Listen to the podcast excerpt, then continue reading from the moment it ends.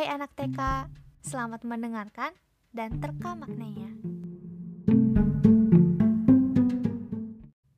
I'm always wait.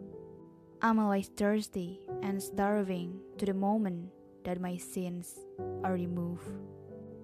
The sadness that I feel, sometimes it makes me forget about His mercy. Sometimes it makes me spread the treatment that other people don't want. It became a sin that I didn't realize. The overthinking that comes every night makes me think that I don't have the future. I blame a lot of things, and I feel sins. The problems that I get, feeling like I close my positive thinking, feeling like I open my negative thinking, reaching my emotion to become sins. I realize that behind all theirs arrive, I'm happy because all Muslims have the big chance in Laylatul Qadr. The big chance for removing all sins. The big chance for changing soul to be better. The big chance for doing the past healing.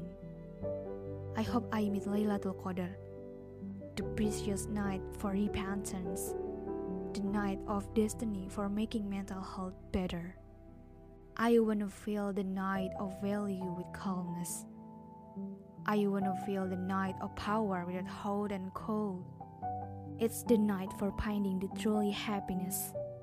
When all sins are forgiven, heart is purified and be better person. There's the biggest chance for all Muslim in Laylatul Qadr. That is, we have the biggest chance to go paradise. The place without broken heart, sadness, afraid, overthinking, and problems. The place with the calmness, truly happiness, and eternal good life. I can't imagine how do people live without Laylatul Qadr, because it's the night of decree when Al-Qur'an arrived to this world. It's the special holy manual book for all humans forever. I can't imagine when we meet Laylatul Qadr. How wonderful sky when Allah give a lot of mercy and forgiveness for us. How wonderful sky when angels arrive. How wonderful sky when sun rises without any radiant beams of light after this night arrive.